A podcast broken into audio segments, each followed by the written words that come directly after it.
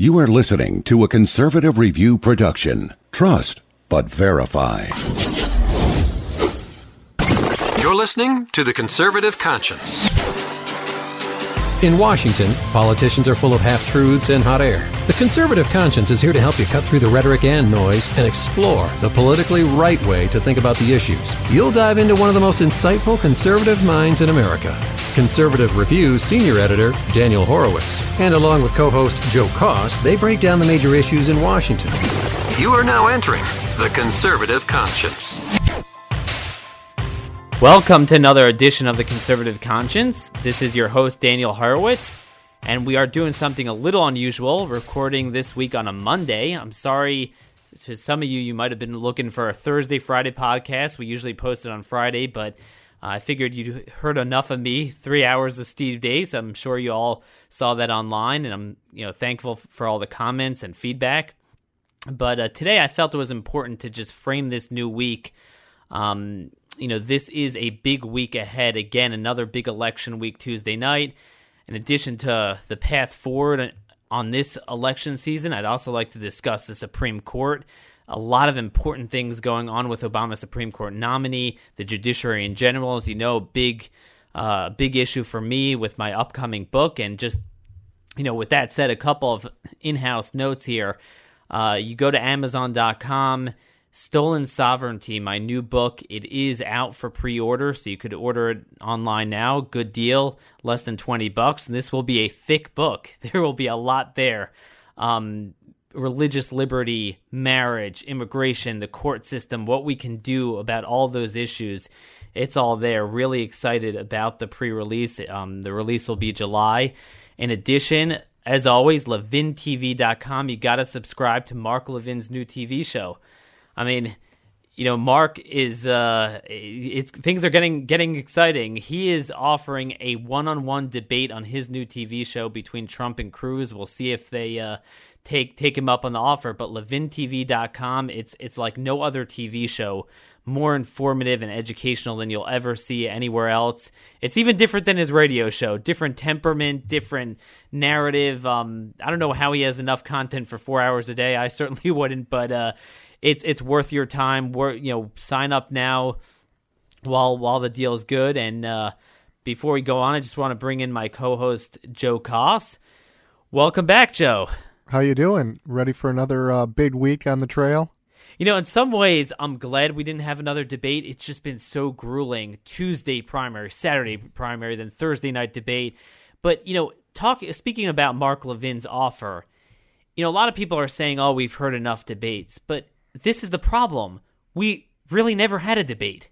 you know, I understand we've had over a dozen of these things, but we really have not had a debate this mm, season nope. because we had the big elephant in the room being Donald Trump and the 17 dwarfs. We didn't have a one on one debate that would be substantive in a way that we could vet from a conservative perspective who this front runner really is. And it's not surprising that Donald Trump would want to sit on the ball, run out the clock, wouldn't want to debate debate his most uh, uh, you know able and and the smartest, best debater in Ted Cruz. And this is why Mark is offering this this free airtime, and, and I hope they take him up on it. Right. No, I agree.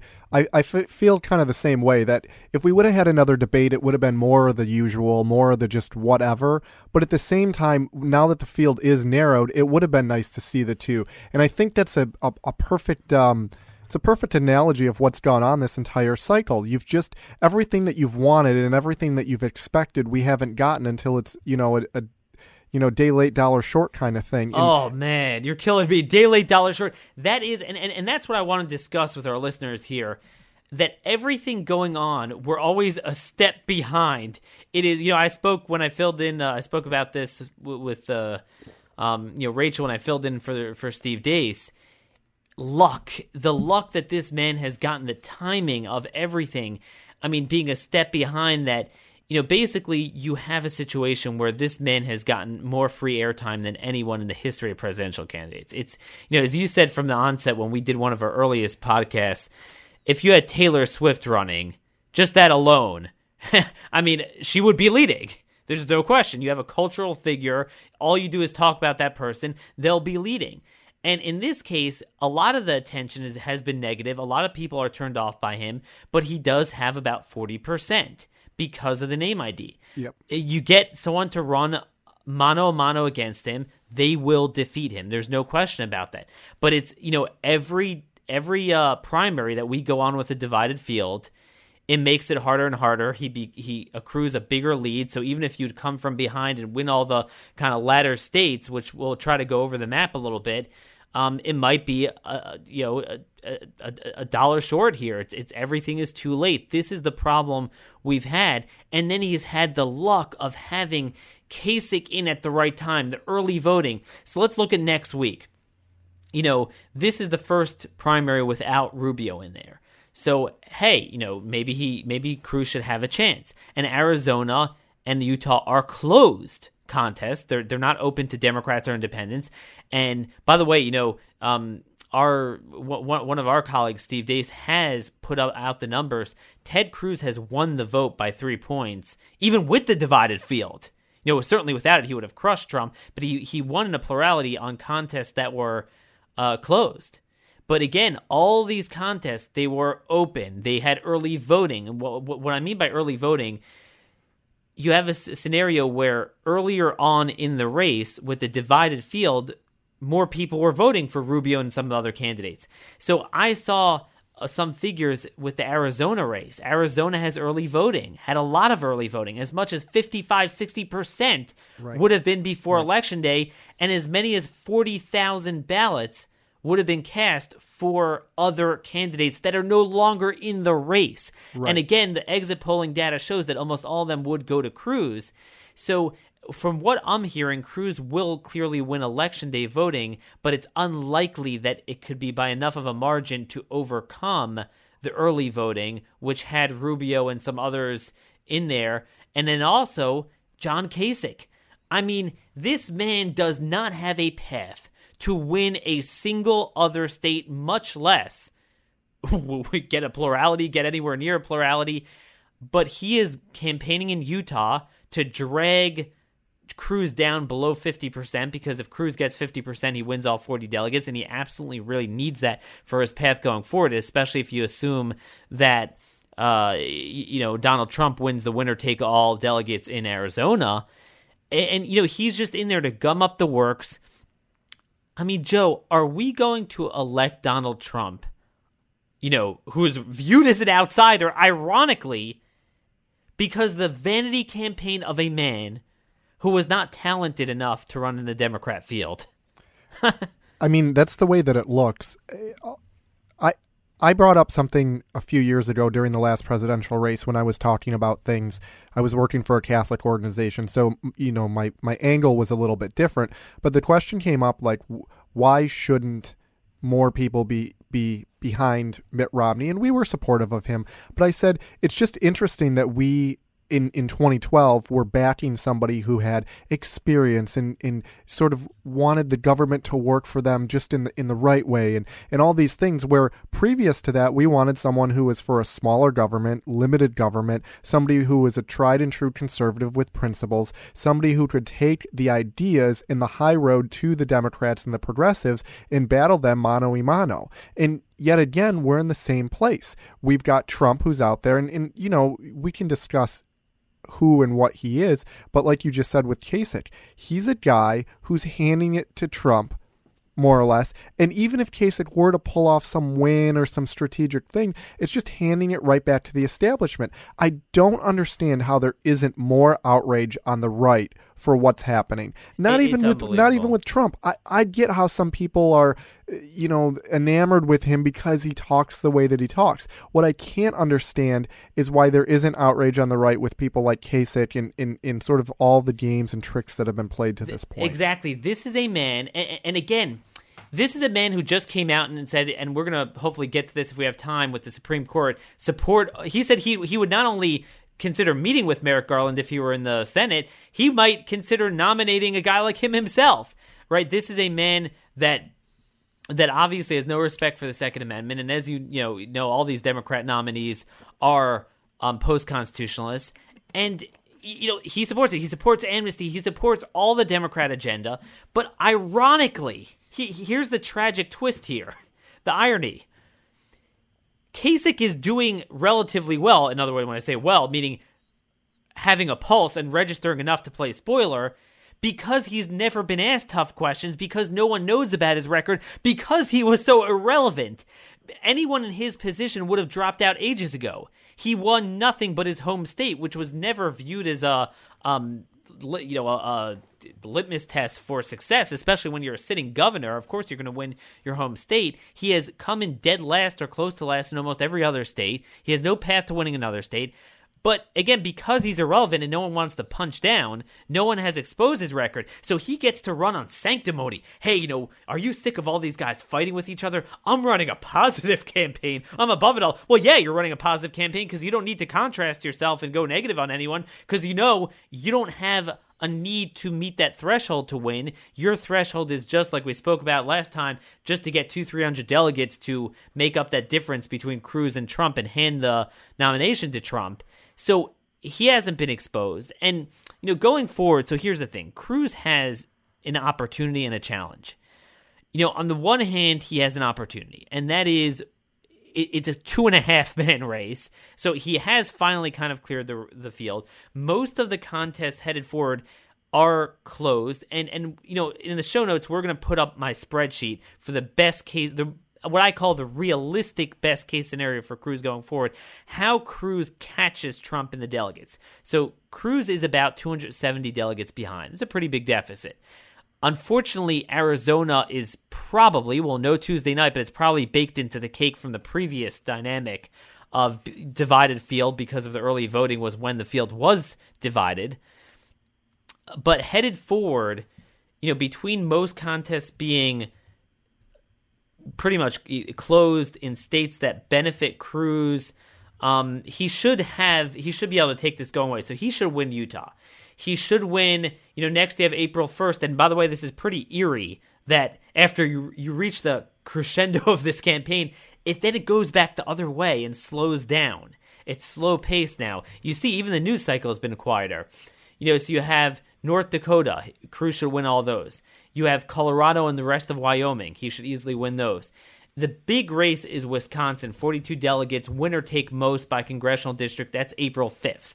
So we're going to have two more weeks until the next big contest.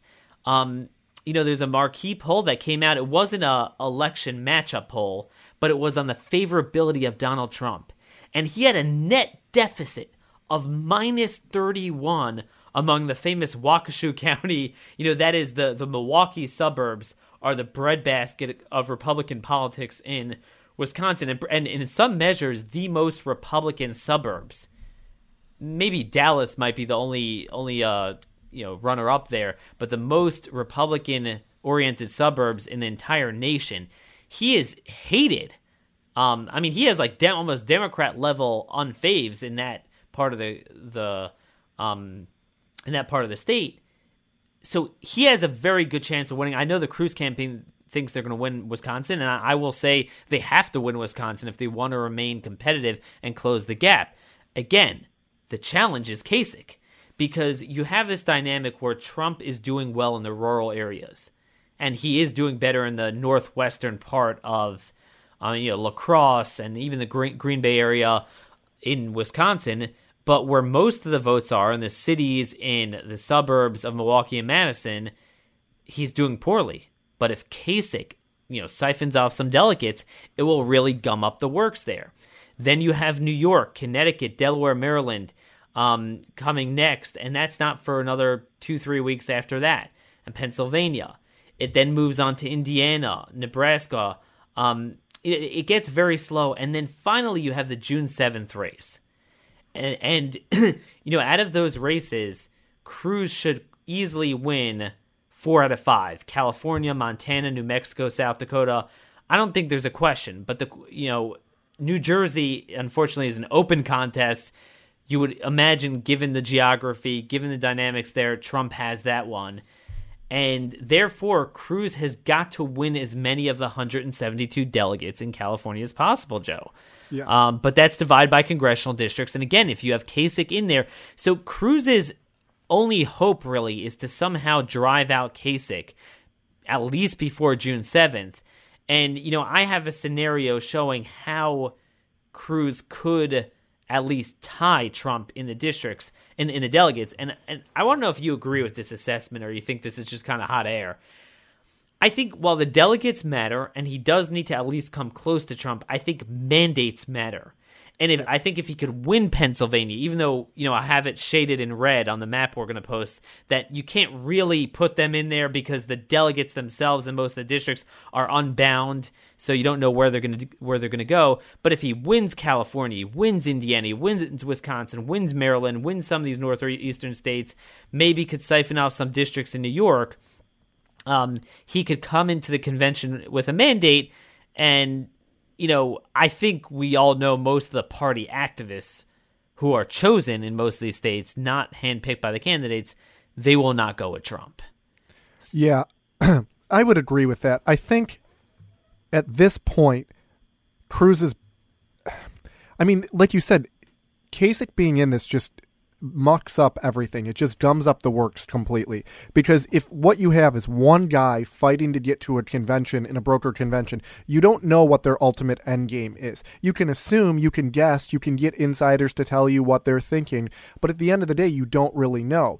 I do believe mandates are important. And like you just said, I think what the Cruz camp has to do if they if they plan on winning is to just go ahead and try and get as many delegates as possible. Strategically campaign and put their chips into baskets where they think they can get the most. California, like you said, is huge. Wisconsin is huge. You've got outliers like Pennsylvania that you just don't know what's going to happen. The same with a place like New Jersey. So you can't put too much in there. You uh, obviously have to fight, but because you've got that Kasich wild card in there, it makes it a lot harder to invest extra chips, if you will but but I do believe mandates are important, especially if Trump is kept from the 1237 and you go to the convention where Cruz and Trump can make a case for themselves. That would be the interesting part to me is if Cruz and, and Trump go there neither having 1237 and you have to pull out some sort of unity ticket. Is it is it a Trump Cruz ticket or does it become a Cruz Trump or is it something totally different? Does each guy pull a second guy in and they go to an open ballot? I mean,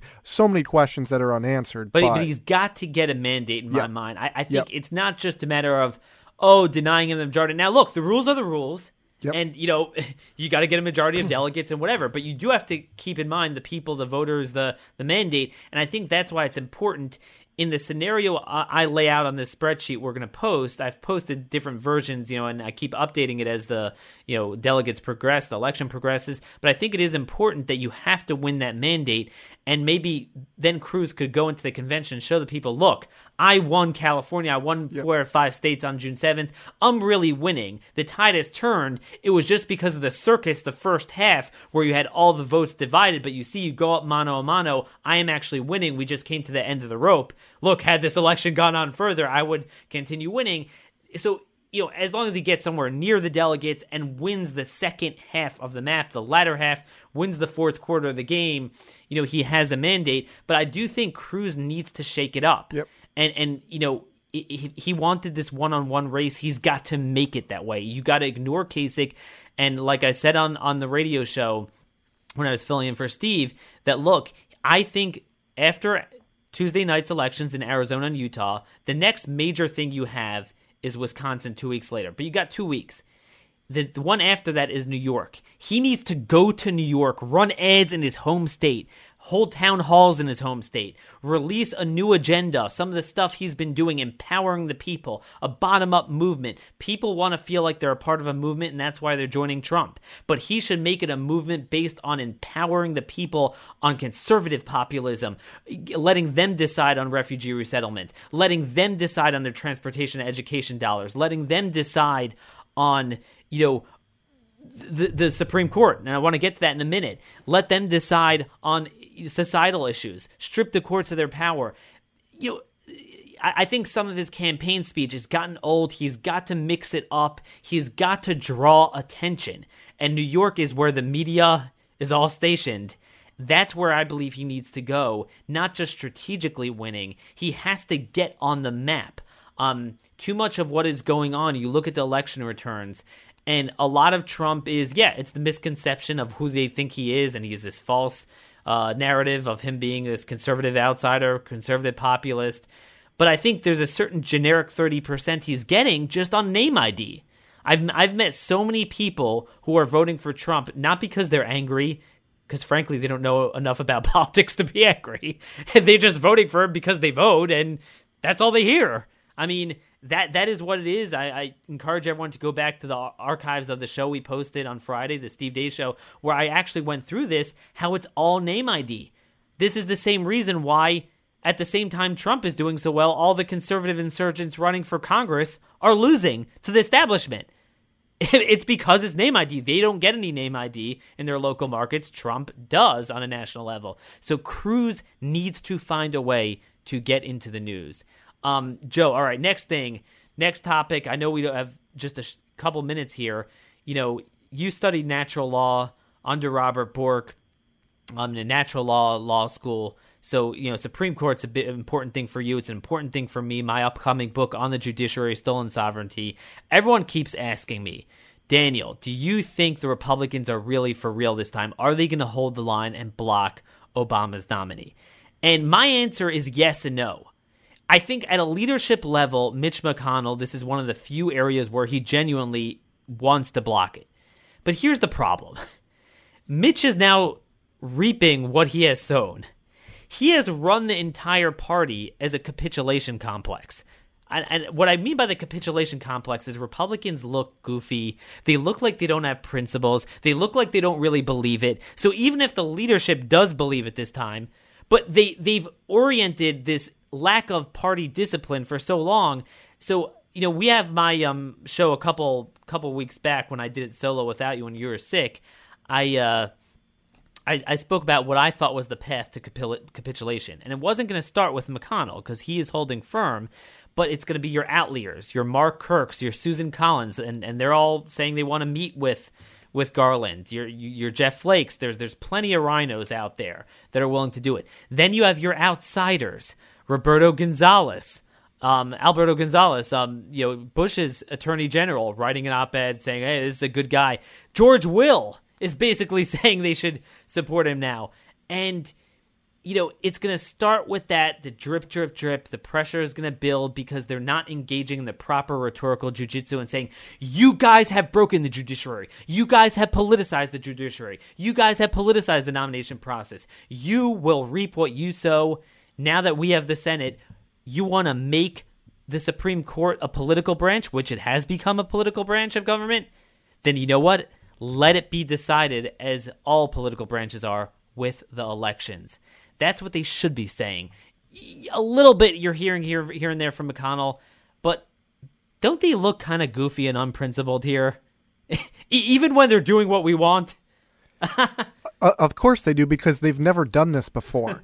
I mean, if if they were used to doing this, if they were used to holding the line, they would have some sort of strategy. They would look cohesive and they would they would look like a unified team, and they don't. Like you said, you've got outliers who are always going to be out there, the Kirk, the Collinses, etc. But then you've got other people who just aren't even on talking points. And, and not that this should be a talking points battle, but you know they're they're saying they're doing one thing but why are you doing that? And then they just go off and give some sort of I, I, mean it's a transparent answer that you can tell that they're just taking marching orders from McConnell but they don't really know why. So they do look a little goofy here in, in all of this. It's like no no we're blocking we're blocking. And, and yeah. they look like fools. Yeah. and, and this is where George Will was hitting them on but what George Will doesn't understand and, and it's really what Republicans are failing to message he's saying we don't want to make this you know, uh, branch of government that was supposed to be non majoritarian and above politics into politics. Well, George, you might not have gotten the memo. You're, it might be 50, 60 years too late. The court redefined the building block of civilization, aka marriage, from the bench. The courts are now deciding immigration. I'm going to have an article up soon at Conservative Review. Um, the courts are now deciding redistricting of every state. You know, what's right. worse than gerrymandering by legislators? Gerrymandering by unelected judges, arbitrarily right. just breaking up maps in middle of elections. I mean, the courts are political. Yep. They're they're a super legislature. George yep. Will literally said we shouldn't make them like a super legislature. Well, they are a super legislature. They shouldn't Sim- be, but They're like that. And we we have to act accordingly and i think republicans have such a great case to be made how the courts themselves need to be reformed but again this is the problem and this is why we need to flush out the party from top down. Even when you get them to do what they want my favorite word in the political english language diffidence. They are diffident. They are lacking the confidence in their own views because they don't really believe it. So they look foolish. They look like they're just kind of blocking just because, not because they really believe in anything. Um, you, you know, you know, a similar thing. I, I just, you know, I have an article up also last week on refugee resettlement. The House Judiciary Committee passed a pretty good bill, not what I wanted exactly, but reducing the number of refugees. And Steve King had an amendment to allow states and localities to vote on resettlement. It's one of the um, propositions I put out in my book, Stolen Sovereignty had to uh, give back the sovereignty to, to states and, and local governments on, on societal questions. Certainly, refugee resettlement is a big societal question, but th- th- they're not really pushing it bicamerally. It's just kind of you know make conservatives happy. They're not messaging and taking that bill back to every member to their district during the spring recess and saying my Democrat opponents don't want the people to decide. I think the people should decide the orientation of their neighborhood, and instead of having social transformation without representation, let the people decide. You don't hear it, even when they pass a good bill. It's just like they throw it away, like they did with um that audit the Fed thing. It was just a favor to Rand Paul. Okay, here's your vote. Done with it. They don't message it. They don't run ads on it. They don't run it bicamerally and and, and go on all the Sunday shows and, and speak with confidence and, and passion about it. Because if you don't believe in something, you can't really fight for it. Even if you're, you know, even when they fight, it's just to get conservatives off their backs. And let's face it, it's just because the the, the brewing revolution in the party. Mitch McConnell knows if they cave on this issue, they are done. There is Right. no party left. Yep. I mean, like you said, in 1987, the judiciary became a political entity. Uh, there's ebbs and flows and, and ebbs and tides that go through politics over decades and in generations and whatnot. And 1987 was a, uh, was the breaking point when they, you know, didn't confirm Robert Bork. And from that period, the Republicans have to realize, like you said, that this is a political beast at this point, and so they have to play it in the political arena. If they want to reform the courts and the judiciary, that's fine, and it needs to happen. But until that reality becomes true, then they have to play by the rules that the Democrats set. Like you said in, in your piece, you know, the Democrats made the bed, now they have to lie in it. So let them do that. You know, no no confirmation here, no votes, nothing. And let's wait till the next president. And, and sure, could it be somebody worse? Could it? It, it, it is. But if you want to start working on principle, that's the principle you have to start from. Exactly. And I think to tie in both the opportunity on the presidential election and the Supreme Court, I think, you know, my two cents, I don't know if they listen to me, but if I were giving them advice, I would say Ted Cruz needs to seize this issue and go out more front and center and talk about this social transformation without representation.